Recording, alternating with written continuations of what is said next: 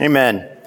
Good evening, church. It is really, really great to be together tonight. I love coming down to Shoreline and being a part of your worship service. My wife and I are always grateful to see you.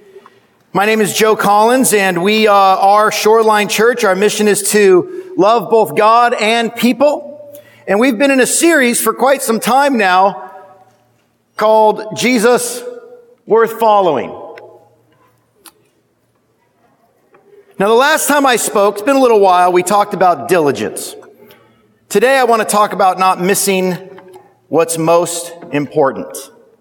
So, my sister is a recovering alcoholic and addict. She's been part of AA for a while now, and she's also a baptized believer in Jesus, which is awesome. And she likes to tell me alcoholic jokes, jokes that they like to tell at AA, so I have a joke for you. There was this alcoholic, and he was stranded on a desert island. He was rummaging around the island looking for some food or water or whatever, and he comes across a magic lamp. So he, he's excited. He realizes it's a magic lamp, and so he rubs the lamp, and out pops a genie. And the genie says, "You have two wishes." And without thinking, uh, for uh, without skipping a beat, the alcoholic says, "I want an endless glass of vodka and orange juice." Poof! In his hand, there's this glass of vodka and orange juice, and he drinks the whole thing down. And as soon as he's done, it fills right back up. And so he drinks it down. And as, soon as it's done, it fills right back up. And so he drinks it down. And the genie finally says, whoa, whoa, whoa, slow down. You know you have another wish. And the alcoholic, without skipping a beat, said, I'll have another. you know, sometimes we miss what's most important in life. Let's pray. God, thank you so much for this time to be together, and we pray for your spirit to infill us, to empower us. Help us to love you and love your word, and be inspired today to remember what's most important. It's in Jesus' name we pray. Amen. Mark chapter 14. I'm going to start in verse 1. If you're new here tonight, as I said, we've been in this series for quite a while. We've been going through the whole book of Mark, and we're now in chapter 14. And so I'll try to keep you up to speed as best I can, but just know that you're kind of coming in in the middle of a, of, of, a, of a series, and there's lots of lessons before that. You can always go to the website, shorelinecoc.com. All the previous messages are there. You can start at the beginning if you'd like. But I think we'll be able to pick up where, I think you'll be able to catch on pretty quickly, and we'll pick up where we, where uh, we, we left off. Verse 1. Now the Passover, oops, sorry. Now the Passover and the festival of unleavened bread were only two days away. And the chief priests and the teachers of the law were scheming to arrest Jesus secretly and kill him. But not during the festival, they said, or the people may riot. It's Wednesday, the last week of Jesus' life. To recap the last week, Jesus entered into the city of Jerusalem on a Sunday it was, uh, you know, something he did every year of his life, go to Jerusalem for Passover. But this time was special because he was well known. By this point in time, he was famous, really. He was at the peak of his notoriety. And he entered into the city, what we call Palm Sunday, to crowds of people cheering and praising God and cheering for Jesus as their Messiah. He entered into the city spent some time in the city, and then he left and he went out of the city, if you look at the map, and he stayed in a little town called Bethany. It's less than two miles away. It's really just on the other side of a hill called the Mount of Olives. The next day, he returned to the city on Monday and he cleared the temple. Maybe you've heard that story before where Jesus overturned the tables of the money changers and the merchants and the caravanners that were disrupting the worship of everyone there at the, at the temple. And he called down curses basically on the temple leadership and really called for uh, the, the, the end of the temple system as they knew it and really even Judaism as they knew it.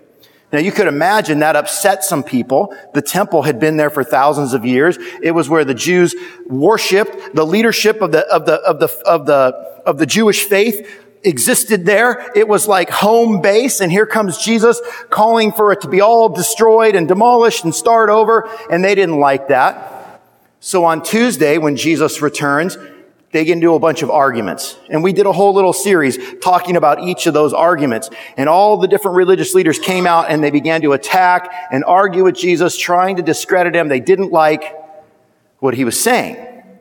You'll notice in this verse, though, that the people loved what he was saying. They knew something was wrong in, in Israel. They knew something was wrong in the religion at that point in time, and they loved what Jesus had to say. So he leaves. And now it's Wednesday. And apparently, Jesus took the day off. Nice to know that Jesus took a day off every now and then. It's okay for us to take a day off every now and then.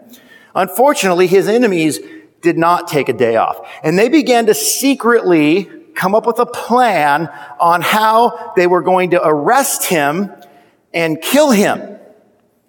This is how upset they were with Jesus and the message that he had been preaching for three and a half years. The problem was, is it was Passover. And the city of Jerusalem was filled with worshipers from all over Palestine who had come to, to, Jerusalem to celebrate Passover. It was one of those holidays where all the people, all the men anyways, were required to come and worship there in the city at the foot of the temple. And because Jesus was popular, they knew that if they tried to grab him, if they tried to arrest him, there might be a major riot. So they just said, well, I guess we'll have to wait till after Passover. You know, unless it's a surprise birthday party or something like that, doing things in secret usually has bad outcomes. Gossip divides friends. Slander causes division. Lust gives birth to pornography and worse. I know that my message is not about that. It's about putting, making sure we don't miss what's most important. But I have to say, if you've been involved in any kind of sin and, and it's been a secret in your life, you've not gotten open with it, I'm begging you to get open. I'm begging you to get it out, get it on the table, and to repent. Verse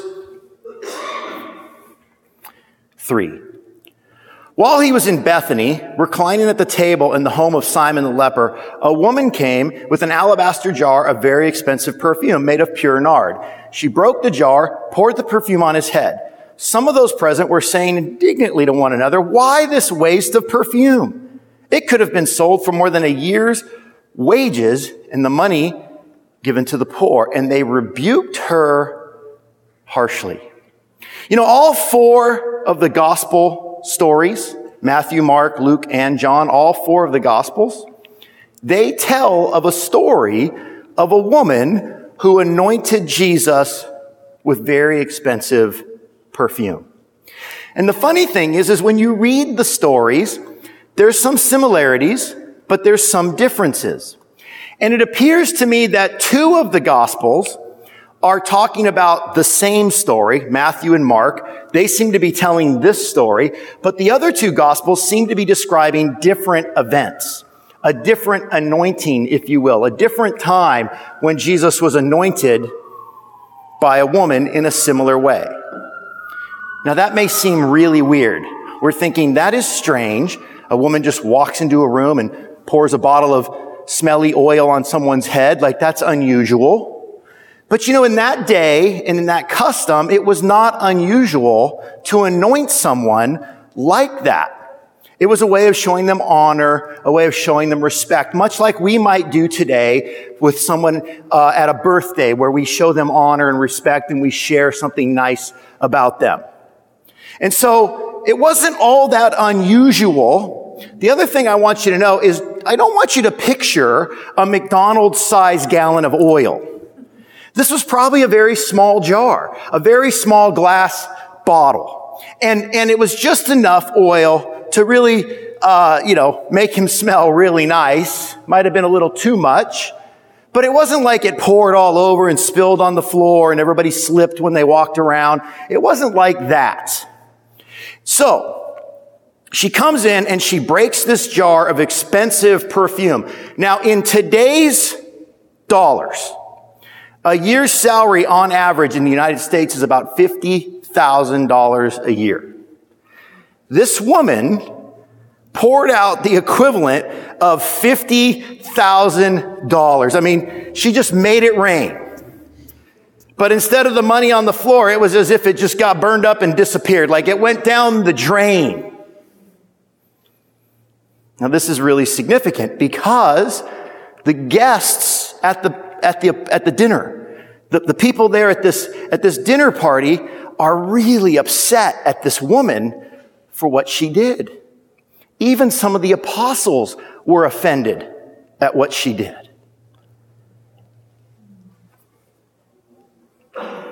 The word therefore, indignant means expressing violent displeasure.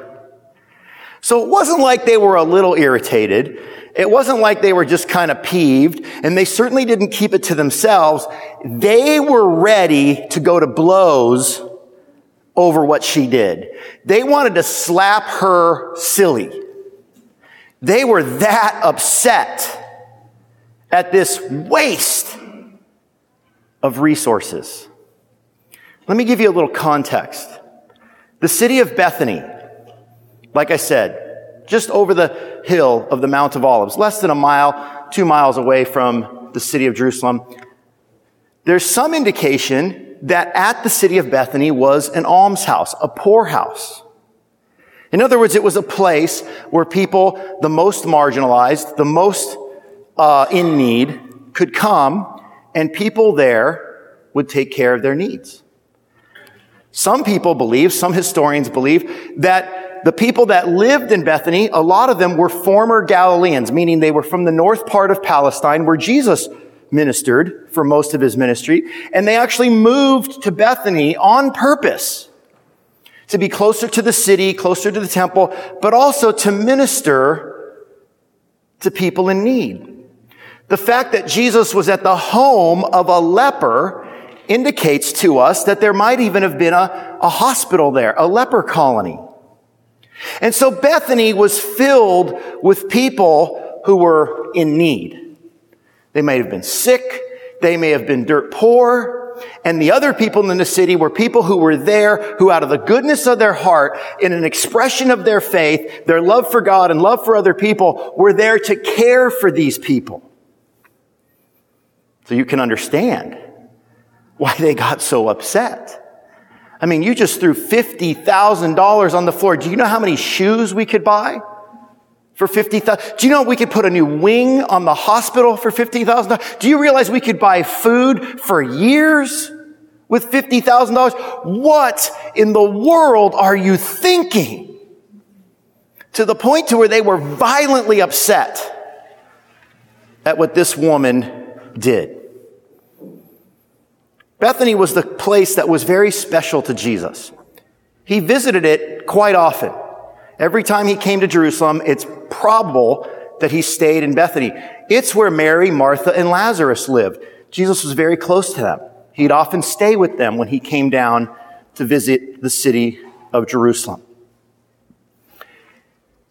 It was full of Jesus' kind of people the sick, the down and out, and those who would take care of them.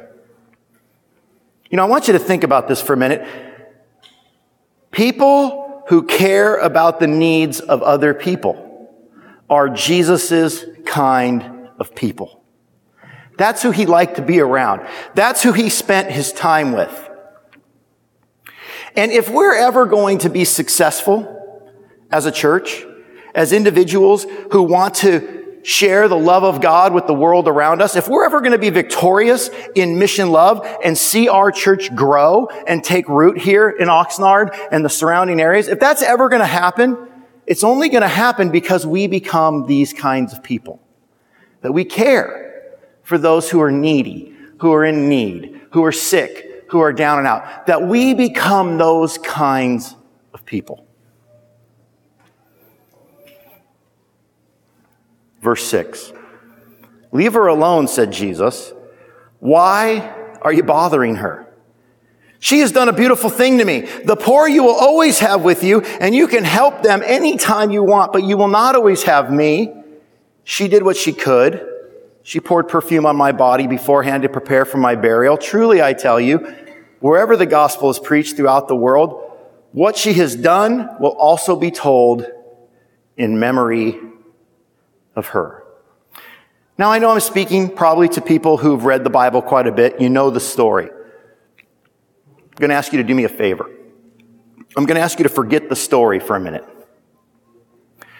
Let's, let's pretend that we're at this dinner party, that we're a caregiver. We've moved to Bethany from wherever to be close to the temple and to care for people. That's our expression of our faith. We're good people. We love God. We love others. And that's why we're there. We've sacrificed. We've given up. And here we are caring for those who are in need. I want you to imagine yourself. And when Jesus comes to town, you think he's our kind of people. You've heard the stories. You've heard the rumors. You might even have met him a few times from different visits. And you know that he's all about loving God and loving people. He's your kind of people. I mean, as a matter of fact, just on Monday, Jesus was in the city calling curses down on the temple authorities for their lack of love for people. So he's one of your guys. He's your champion. He's your hero. He's carrying the, the torch for you out there in the community, telling people like it is and, and calling people to, to, to love their fellow person. And you, you love him. I have a question and I'm going to ask for interaction. I believe in interacting. I like hearing our thoughts. Here's my question. How would you feel? Remember, you don't know the story. You're just a caregiver who's given up your time to care for these people. How would you feel about $50,000 being thrown down the drain? Your thoughts. Don't answer all at once. would all depend on Okay. It would all depend on why. But like, again, you don't know the story. How would you feel? You're there. You've poured out your time and energy. You've moved. You know, there's never enough resources. And here goes $50,000 thrown down the drain. How might you feel? Pretty stupid? Who said that one? Awesome. How so? What does that mean?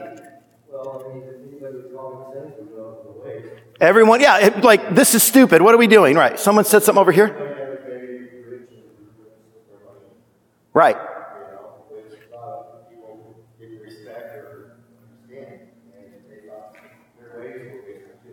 Again, great answer. Think about you, how you might feel being there. And I like what you said. Stupid. This is a waste of money. Yes.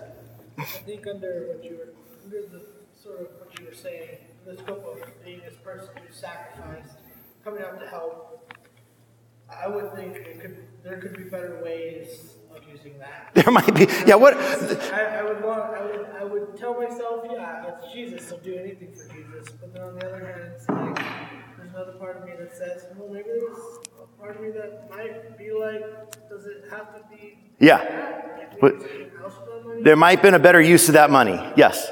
I think I'd be conflicted because at one point, yes, all what's said is true, but on the other hand, I think it's very easy to be indignant about other people's use of money. In other words, it's her sacrifice, it's not mine. Right. It kind of challenges my heart because I'm like, well, wh- where am I at in my sacrifice? Okay. Someone else said something earlier I missed over here. Uh, a waste or something? Who, who said that? Yes. She's rich. Rich people always do stupid things. Yes. Anyone else? Yeah. Jesus' response is kind of a kind of messed up if I was in that perspective because he's saying, "Oh, the poor, they're you'll have them forever. they're always going to be around. She's taking care of me." And it's like, wait, this is supposed to be someone that cares about us. This is someone that loves us, that sacrifices for us. How is this sacrifice being so selfish?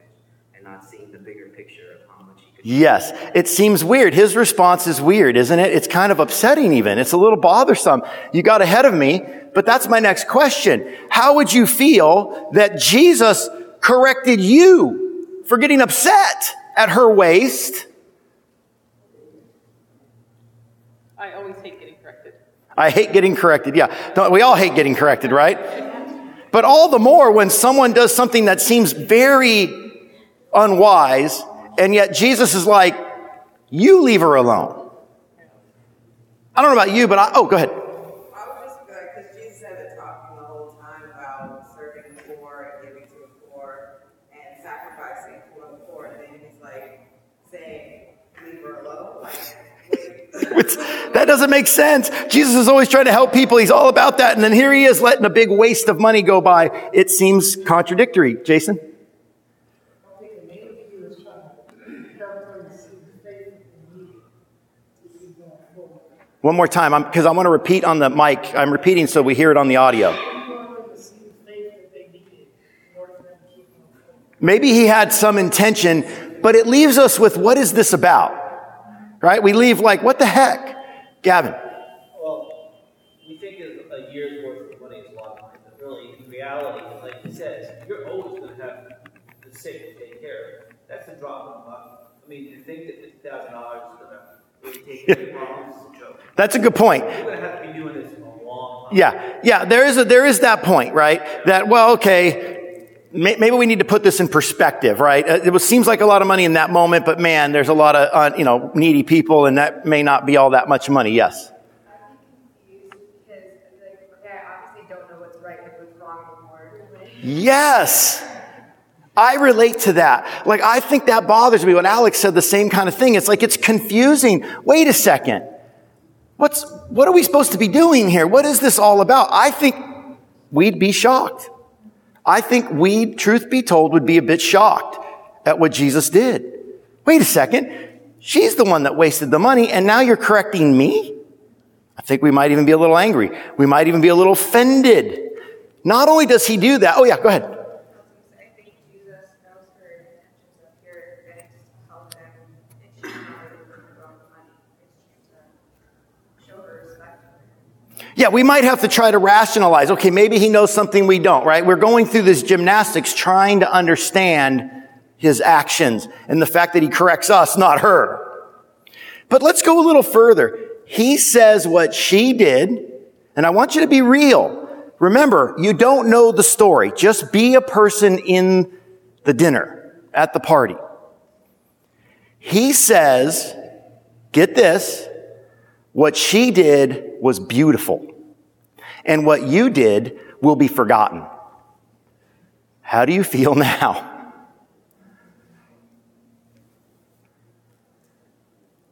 I'd feel like, who are you? Yeah. Wait a second. Who do you think you are? Anyone else? Angry? Hopeless? Oh man, that's a good one. I, I, yeah, I mean, I think at this point, we'd be like, this is a bit of a hard conversation here. I think we're going to have to take Jesus outside and have a little talk with him because his priorities are clearly off and he's clearly not seeing the situation correctly. I mean, this is a difficult one. It's a, it causes problems for us theologically. What is going on here? I, I'd be very upset. So here's the question I really want to ask you. Why do you think Jesus corrected us or them and not her? Now, we're speculating. There's no right or wrong answer. What comes to mind? I, I think that she she has so much ultimate faith that he is Messiah. He is her salvation. And she's eternally grateful for it. And no sacrifice is big enough in her mind to give back for what he's given to her. Okay, great one. Yeah. Money's kind of like our lifeblood, and uh, we can do works and help people. But really, the time that we spend making that money, we should be throwing it out and pouring it out on Him and our relationship with Him before anything. Okay. So hands coming. Yes. Yeah, I think, kind of- I don't know where the advantage, like she said over there, like, you know, he saw her intentions were completely pure and noble. It wasn't about a show and like, oh, I'm gonna pour out this really expensive perfume and stuff. It was really honoring him.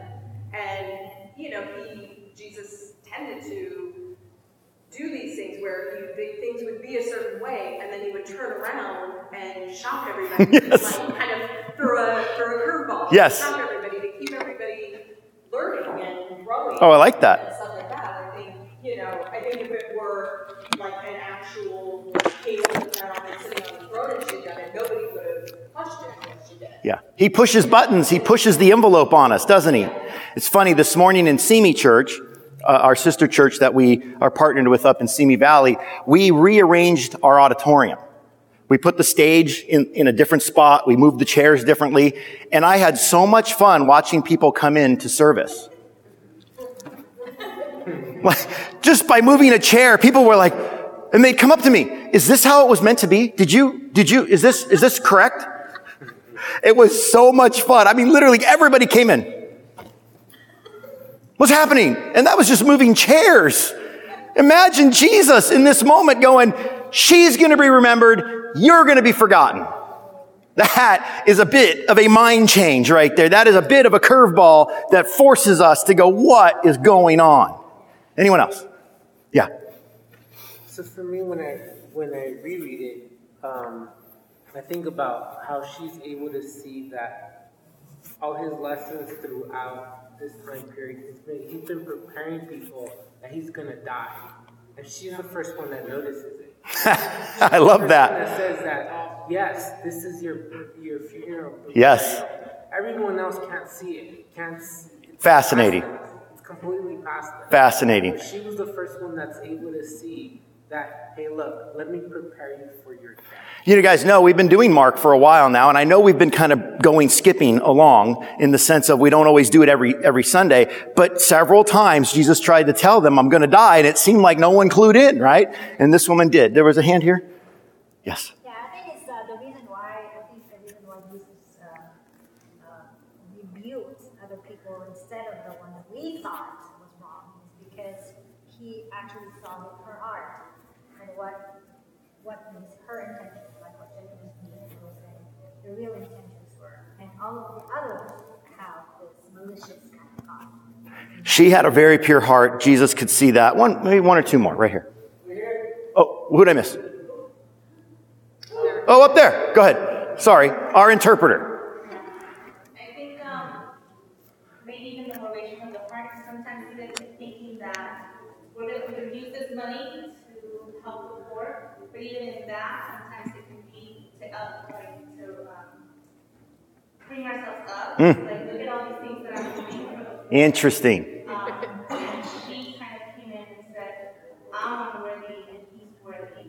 Wow. Interesting. There is some truth to that, isn't there? That we can start to feel really good about ourselves and all the good things we do. Alex. I think of how um, God is interested in our heart, not our results. And so while they weren't wrong, more could have been done with that money. And maybe she was wrong in, in her actions. God didn't see it that way because her heart was to worship God and love God the way she could. Great. More interested in that than what we can do with. Yeah, he didn't focus on the, the action or what she necessarily did, whether it was right or wrong. He just appreciated the act. Last one, honey.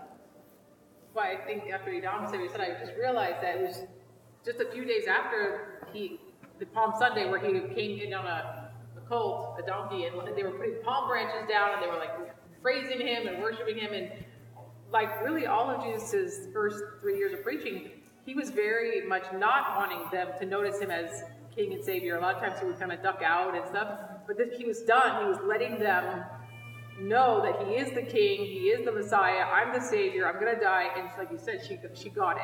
Interesting. I like that. Yeah, Jesus, I'm repeating for the, the tape. Jesus, through the beginning of his ministry, didn't really draw attention to himself necessarily, but now he knew his time was done. It was coming to an end. And so, hey, it was okay that people were starting to make the connections. Wow, you're the son of God. Wow, you're the Messiah. And he was accepting the worship now, unlike he did earlier. Remember what I said earlier? That people who care for the needs of other people are Jesus' kind of people? Right. I have another one.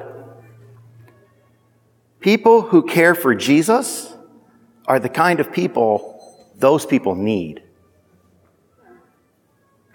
You see, I think it's so easy for us to think, as Nancy said, how great we are. Look at the good I'm doing. Look at the help. And we get focused on ourselves and the work we're doing and how important it is and where our hearts are at and our intentions. And we sometimes miss what's most important, which is our love for Jesus Christ. If we go out and love the world around us like we should, but we miss this, we've missed everything. And this woman is an amazing reminder. She's an amazing example, an over the top, offensive example of what it looks like to love Jesus more than anything else. I love the description. She broke the bottle. There was no going back. It was all coming out. She was pouring everything out she had. It wasn't like, let me give you a little honor. No, crack, dump, put it on his head. I am showing you how much I love and I adore you by this action. And everyone else, good people, good people like you and me who want to love God, who want to help people, they got angry. It was offensive to love Jesus that much. Have you ever been challenged by someone's love for Jesus? That they would do something so extreme? And it's, it's hard because we start to go, well, I'm doing good. Look at my, I'm helping people. I'm doing my best, right? We, we get really bugged.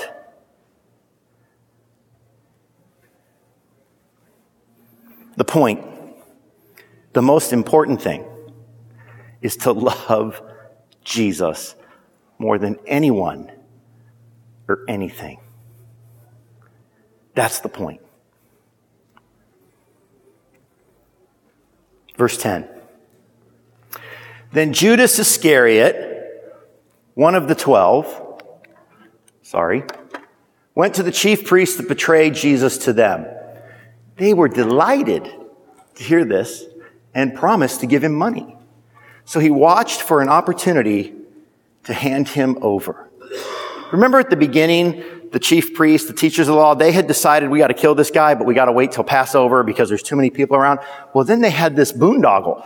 Judas shows up, one of his followers, and says, Hey, by the way, I can tell you when Jesus will be alone. So you can snatch him now if you want. I mean, this changed their timetable. They were going to wait till after Passover. But now they had an insider who was going to give them inside information on where Jesus would be and when he would be alone and no one would be around that could cause a riot. And so now they're like, yes, they're delighted that they can snatch him and get rid of him before Passover is even over. I have another question. Why was it now? Why was it after this moment, after the woman broke the bottle and poured the perfume on Jesus, why now did Judas decide to betray Jesus?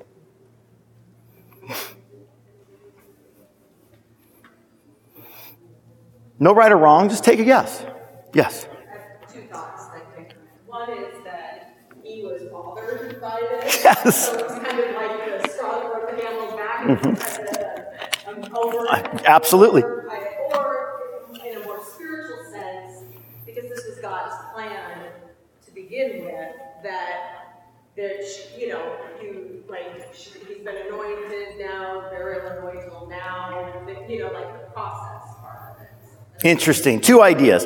One is maybe this is just the will of God and it was the timing, and I think you could certainly make that argument. I don't think Judas didn't have a choice though. I think he had a choice. I don't, I don't think he was, you know, fated to do this. I think there was a choice there for him. But I like what you said that maybe he had had enough. Maybe he started out following Jesus. We've all been there. Good intentions, good heart. We're excited. This is great. And then there's these little things that happen along the way. Somebody offends me. Things don't go the way I think. I threw my two cents in. I was ignored. John always gets what he wants. Peter's loud and obnoxious. I'm not getting my recognition. I have something to say. And you know what? I'm, I, am worried. I got on board because I cared about people. And this isn't the, la- the first time that someone came in and wasted money on you, Jesus. And, and people went without because of that. I think that's a really great possibility. Oh, yeah.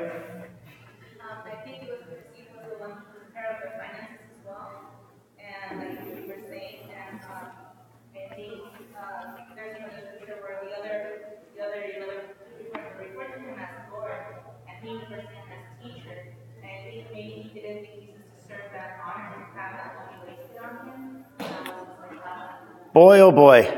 You know, you got to have a certain kind of heart if you're going to oversee finances of a church. I love Ken McKee, by the way. He's right here. If you guys don't know, but Ken McKee is kind of the senior member of our financial committee. And I'll tell you, without Ken McKee, we would not know what we're doing. True statement. Ken McKee tracks everything. But you know, sometimes Ken could be tempted. Why'd we spend money on cookies that Sunday? We didn't need to do that. We could have bought shoes for the poor. Why'd we have that party, that harvest party? It costed quite a bit of money. Is that really necessary? Joe, I think you're just taking us down the wrong road. Like, that could be a temptation. Fortunately, Ken and I have a great friendship and we talk. Fortunately, we invite you into the process and we try to keep an openness about it. And we do believe that there is times to spend money and have a party and celebrate. And there's times to use that money in the service of the ministry for other people. I think there's a balance there. But boy, Judas is the money keeper. And man, he could have gotten all kinds of attitudes. Jesus, you're spending too much money on, uh, on sandals. I mean, we got to stop walking around so much. This is getting annoying. Yeah. Yeah, I think uh, Judas is starting to see here that Jesus isn't who he was expecting him to be. yes I think most of us know, like, everyone thought he was going to be king of, he would take over Rome. Yes. He's revealing to himself like he's going to die. Well, every other Jesus guy who came died too. And what happened to that movement? Like, great, Lewis. What's the point in it? Let's just get him, get rid of him now. I don't know if you heard that. I'm going to repeat it because it's so cool. Jesus wasn't who Judas thought he should be. And there was something really annoying to Judas about that. I, I thought you were going to be the king. I thought you were going to take over. Wait, what is this dying stuff? All the other messiahs died and they're gone. Did I waste my time? How many of you, honestly, honestly, how many of you have thought, why am I doing this thing? Why am I in this church thing? Why do I go to this? These people are weird and they're crazy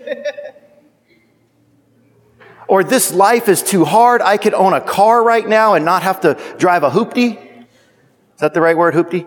It's an old word. Sorry. But Am gets it. Right? Have you not felt that way? Listen, true story.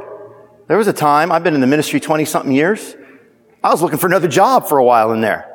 I'm like, why am I doing this? This is crazy. Have we not been there? Love that point. Wasn't what I thought it would be. Yes.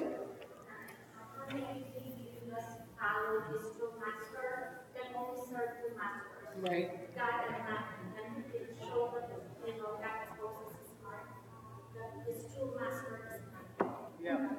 I love doing a little bit of give and take when I preach. For that reason right there, it happened with Alex too in, inevitably every time someone gets where I'm going, right? They, they kind of, it's the Holy Spirit. It's, it's, I'm not saying the other things are wrong. They're all, I think, I think they're all right. I think there's a lot of truth in all of this stuff.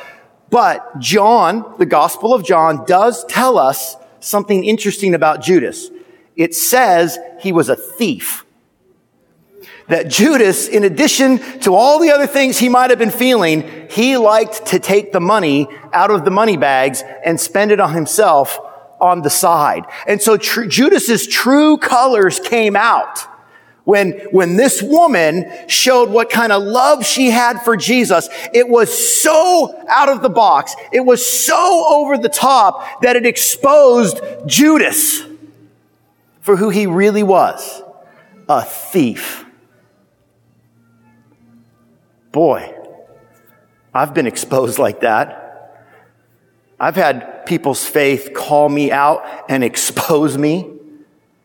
I remember years back, I wasn't married yet, and I had recently become a Christian, and I was still trying to understand what it meant to be a spiritual guy and have relationships with spiritual women that weren't worldly, that weren't overly sexual, that weren't, well, sexual at all, unless I was married, I should say and I was hitting on a sister in the church and I thought I was being cool, slick Rick. Like I'm, I'm laying it out great. And I, I thought I sounded great. And she goes, and I'm telling her about my story and how I've been here and I've been there and I've done this and I've done that and I've been with, you know, these women and, you know, and all that. And she goes, and I'll never forget it. It haunts me. It's like the Peter with the, the crow, you know, every time.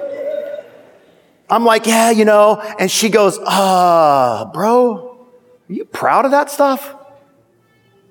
I was like, oh, you know, I got to go. Click. I mean, she just called me out. Her spirituality exposed my lack of spirituality. I thought I was Slick Rick. I was just a sinful dog, proud of my sin. Judas was a thief. And this woman's unbelievable, shocking example of love for Jesus, of what was most important, called him out. You know, I think in Shoreline, we need some shocking examples of love. We need to surprise one another. We need to surprise ourselves. We need to shock the world around us with what we're willing to do for Jesus, of what we're willing to pour out of ourselves to honor and to show our love for Jesus. Amen? Amen? Would you not agree? I mean, after all, our mission is love, is it not? Love God and love people. So we're left with this, and it's a choice. We can choose to be the woman, or we can choose to be Jesus? Who do you want to be? I'm going to close differently than I normally close. I want to close with a song. And I know that's kind of cheesy, and it is. I'll be honest, I'm like in the 90s right now when it was cool to have a PowerPoint and a song. It's kind of old now. But there's this song, I don't know if you've heard it, it's been on the radio, and I absolutely love it. It it will bring me to tears. It's on Christian radio. It's a song by Natalie Grant. It's called More Than Anything. I'm going to quote you this, the, the, the chorus, and then I'm going to play the song, and I just want us to meditate on the meaning of the song because it embodies this woman and the choice we have to be her or to be Jesus, or to be Judas. Here's the, here's the, the chorus. Help me want the healer more than the healing. Help me want the Savior more than the saving. Help me want the giver more than the giving. Help me want you, Jesus, more than anything.